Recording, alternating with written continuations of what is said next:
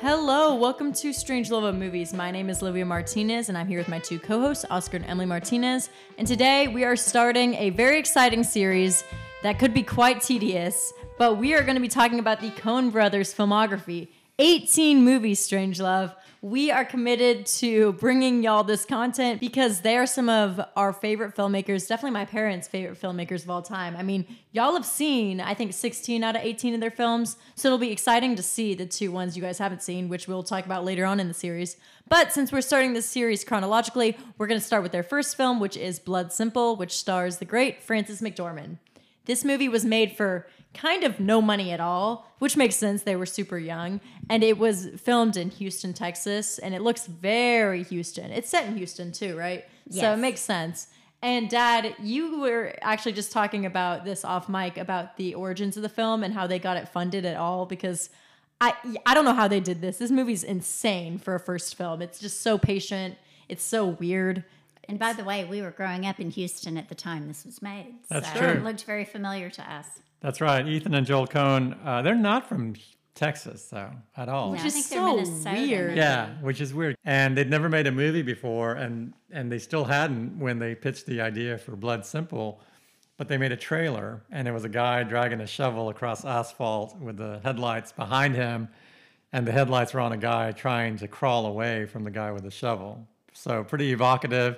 Very film noir, very, um, very something you may have seen before, a crime story, a love story, uh, a tri- love triangle, if you will. And uh, just interesting how those things come together, but they pitched it in enough places that they got some investors to get involved with the movie. And it wasn't that big a hit, but it was it had a definite style. And I think this film is, we saw this years and years ago. It probably was actually the first Coen Brothers movie we saw. Um And it's so different. It's so good. It's such a good movie, but it's so different from all their other movies. True. Except perhaps No Country for Old Men right. years later. But even that is much different because after this movie has less humor in it. I mean, it still has some moments that you're kind of a little bit, you know, dark comedy, but this it's really pretty, they play it pretty straight, film noir, scary, you know. Whereas even like No Country for Old Men, I think had a lot more kind of ironic humor. Yeah, and that's the thing. In, in their movies, uh, Liv mentioned this, that we're going to try to tackle this so much we care, right? That these there's certain themes in their films that we'll come back to and we'll point out here and there. And sometimes we, we're probably some that we're not even thinking of that in the course of seeing these films, in some cases rewatching them. Some we've seen so many times we don't need to rewatch them.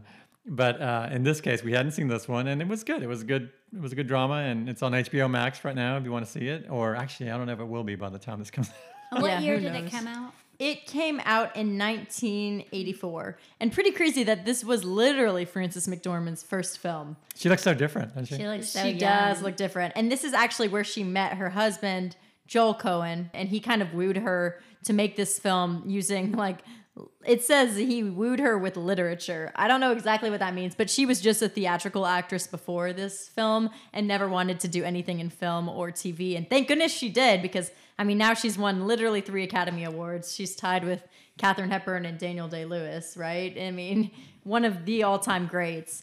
And yeah, in this movie, she does a great job, but she's just so young and different. And her character in this is kind of naive and... Yes, I mean, she Obnoxious. is very different. Yeah, she's not very bright and, um, but kind of very vulnerable. Yeah. And uh, yeah, not the kind of character she tends to play later on. Yeah, and this movie stars some other people who I've never really seen any of them in films before, maybe because a lot of them were um, in earlier movies or just they didn't hit like others. But John Getz, Dan Hedaya, M. Uh, Emmett Walsh. Yeah, he's, he's actually quite he's well famous, known. Right? Yeah, he's a character, character actor, and he's he's he, he's come out in several of the Coen Brother films. Man, he's still alive. He's eighty-seven. Is he really? Wow. Good for him. You sure? Yeah. Oh wow. Anyway, but he he plays one of the characters. Again, this is one of the first themes. You're not sure if he's real or not. Obviously, this is probably the most realistic film in a weird way, even though it's so so dramatic. But he's uh, a bounty hunter. No, he's a killer, right? what, what is he? I already forgot. Yeah, well, he's a... He's a private uh, eye. Private he? eye, yeah. yes. Do they still have those? Yes. But in a in a real kind of sleazy private eye type. In his first meeting, uh, there's a jealous husband who meets with this private eye, and the private eye says, well, don't do anything illegal. Well, mm-hmm. this may... He, the guy in so many words says, well, this may involve getting rid of somebody. Well, it depends what the price is. You know, I mean, he's very... Talk about questionable morals, and that's a big theme of theirs, the morality of people involved making decisions. And in this case, at M. Emmett Walsh, he's so good. It's one of his best roles because... He plays it as a Southern good old boy, just, you know, taking it easy, real laid back. But then it comes out, no, this guy's a killer. It's just this, there's no other way to describe it, you know, as, you, as the story unfolds.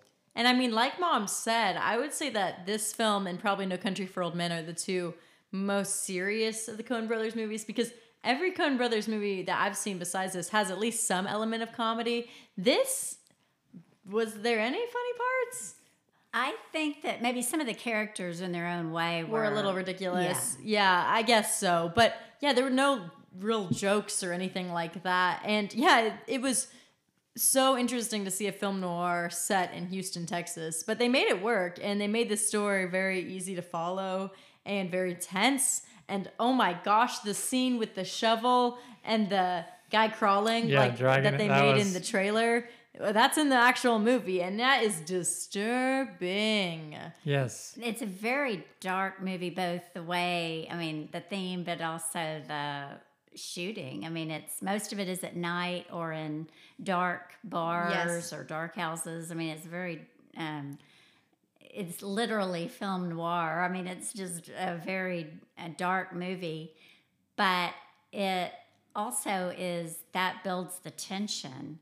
You just don't know who to trust and don't know how bad somebody is, and you don't know whether the person you're rooting for is actually worse than the person that you're rooting against, et cetera. And you really couldn't call these spoiler alerts, because basically somebody gets killed, but then they're not dead, and then they are dead, but then they're not dead. And it was just fascinating how they did it, because he's like, oh, well, it seemed very, very believable that, oh, no, that guy's completely dead.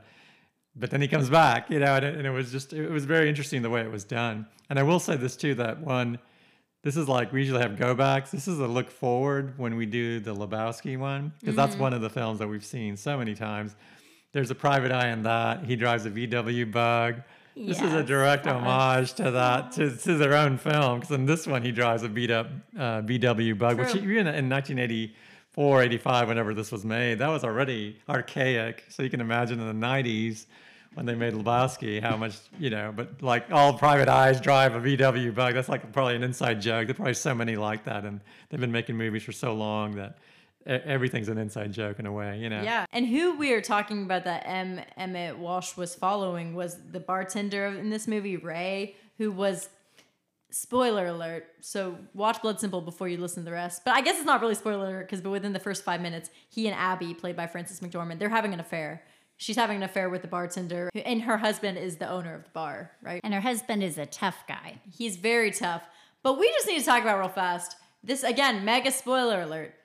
But the private eye, he ends up shooting the husband at the bar.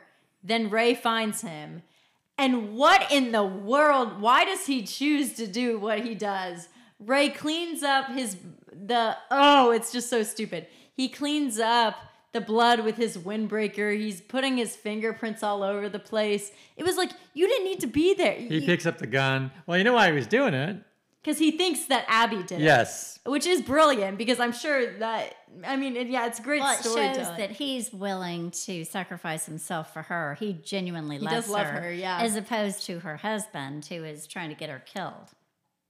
Wow, that's a good point. Even though it was their first film, uh, you could see elements of their style. We've talked about some of the themes, but definitely even just the shooting of the, some of the scenes were very, very well shot. You know, yeah, the, shaky the bu- cam at points. The bullet holes coming through the wall. You don't know if they're hitting or not, but the light comes through very well, and real low, lo-fi kind of effects, because they didn't have any special, big special effects, and no dream or fantasy sequences, as we'll talk about in future episodes. Um, but very, very well. Well done, and the, the runtime was eighty-six minutes, ninety minutes. Crisp. Perfect runtime. They're they're that's one of the reasons they have. We think that their longevity is because people don't have two hours twenty-five oh minutes for any movie, you know? Dramatic. I mean, for the most part, you know, even though, you know, their oldest, I mean, their their longest film, right? Is it No Country? Yeah, yeah. It is. And that, which is their most popular, probably. Yeah, probably. It doesn't feel that long. That's the thing. You know, you could have a four-hour movie. It was fantastic. It goes by in thirty minutes. But it was based on a famous book, too. So the source material of that is different than most. I mean, they, he probably, they probably almost owed it a certain runtime because they needed to That's be true. true to that. But we need to stop talking about No Country for Old Men because we're going to get to that later on in this series. Blood Simple. It's a really good movie. I don't love it. I liked it. I admire it, especially for a first movie. I think it's one of the best debut f- films from directors I've ever seen. But, I mean, I'm not going to die to go back to it like some of these other films that we're going to be talking about in this series. Do we want to rate it? Or? I think so. I would only say, too, that if you're going to watch them, if you've never seen a Coen Brothers, I wouldn't necessarily start with this one, no. precisely because it is so different than all the rest. I would come back to it maybe even after seeing No Country for Old Men because that was the only one that really is most like it, which is amazing, right? That was, more, you know, right. so many, years, so many later. years later. Yeah, I think it is good to see this movie, though, especially even like if you care about film history at all, just because, again, the Coen brothers are so important in Hollywood. And also Frances McDormand, again, literally going down in history as one of the greatest actors of all time. And it was her first movie. And thank goodness for it. And she's just so different. And she's evolved so much as an actress. And it's a good movie. It is I mean, good. It's a good um, film noir, modern film noir movie. But we've been watching a lot of that style of movie in the last yeah, couple uh-huh. of years. And so for that reason, I don't think it was a great movie because we've seen other maybe more fifties, sixties era film noirs mm-hmm. that are better.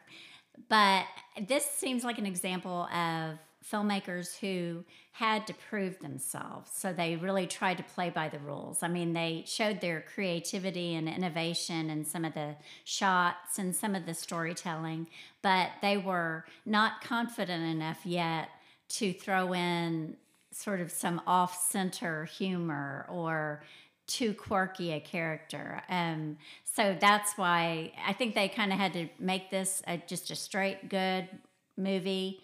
And then they could move on from there.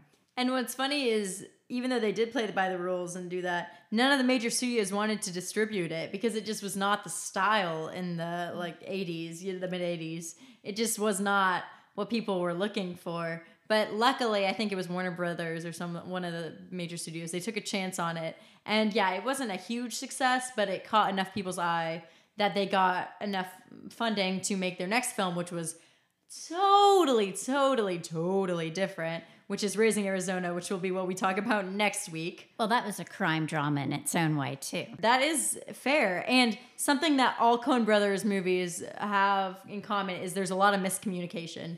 And in this movie, miscommunication. Ray thinks that Abby killed the husband. She didn't. He won't tell her afterward, like, what's wrong. Just, come on, people. People need to learn to speak and be vulnerable with each other, like The Bachelor would say. But, yes. but yeah, it as just, they go through the journey mm-hmm. together. Well, even think about it this way: even the person pursuing Abby at the end, she thinks it's somebody else. Yeah, she thinks that somebody completely different is trying to kill her. That is so, so true. Talk about miscommunication. That's crazy, right? Oh man, that final scene is really well done and really terrifying. And yeah, they—I mean, you can tell that they have talent just by how they shoot these super dark scenes because it's hard to make a movie in the dark and. They made it look good somehow, even though it was pretty grainy. Mom immediately kind of was like, oh, you can tell this was shot on cheap film or something, because it just did not look like some of the other movies. Even though we have found, and I think we've talked about this before, Strangelove, that the movies shot in the eighties and nineties right now just have a gross look to them. I think it's because they haven't been restored yet or something, but they just look kind of dated. But this one especially looks kind of dated. But it was still great, and we hope that you will give it a chance. Let's get to ratings. How many fish would we give it? There's a fish element oh, to this film. Yes, yes. There is? Which, imagine how smelly that office probably was. Oh, goodness. Oh, yeah, the fish. I give it probably a, well, it depends, because I guess overall I'd probably rate it higher, but if we're going by, are we rating on a Coen Brothers system? I mean, should we be able to compare the Coen Brothers and no I no, think I think I think just as a movie because okay, I think there'll okay. be a wrap up of the best ones. Definitely. Okay. Then I'd say maybe a three point five. Um, it's possibly even higher, but probably that is fair. It wasn't uh, really breaking any new ground, or that you don't really think back on it that much and and wonder what happened. And mm-hmm. But it was a good movie. I agree with three and a half. I think the story really held up. I'm glad there was no Blood Simple two or anything like that, because it was just kind of a standalone thing. And yeah, there was a lot of hits in it, even, but I just didn't connect with it. But I just don't connect to film noirs in general, so maybe that's just on me. But yeah, three point five for me too. You know, something you just said is pretty brilliant, Lev, because the Coen brothers, they don't make movies that they make sequels from. Wait, you're right. They tell stories, right? They tell these stories, and that's the end of the story, you know? You're right. They've been they threatening the... Just move on from there. I mean, the, the fan base really wants another Lebowski to see what oh. happened to... Here's there's another little Lebowski on the way. So stupid. Yeah. I, I too agree with the three point five. What did we say? Fish. Fish. three point five fish out of five. Uh, yeah, very solid work. Uh, worth seeing. Again, if this is your, it shouldn't be your first Coen Brothers film if you haven't seen one, but it's definitely worth watching because you want to see where they came from, where they started. Always important, especially Frances McDormand, as Liv mentioned. You know, she's one of the greatest actors of our time. Uh, it's worth watching to see how she's evolved from this role. Again, she's really good in it, but she's gone just straight up from there. Very true. On that note, thank you for listening to episode one of our, again, many, many episodes on the Coen Brothers. This was Blood Simple. Follow us on Instagram at Strange Love of Media. Visit our website, Strange Love of Movies dot com. And you're going to have a lot of Coen Brothers content. The next few weeks, we'll probably mix other films, new releases, and stuff like that in between. So get comfortable, get ready, watch the Coen Brothers movies to kind of keep up to speed with us, because we do really want to talk about these movies in depth, and we're probably going to spoil many, many things. So go watch them. We will see y'all next time, and thank you for listening to our episode about Blood Simple. Do we have any advice for our Strange Love listeners? Uh, maybe don't have an affair with your mean bar boss's wife. Good advice. We'll see y'all next time. This was Blood Simple. Bye.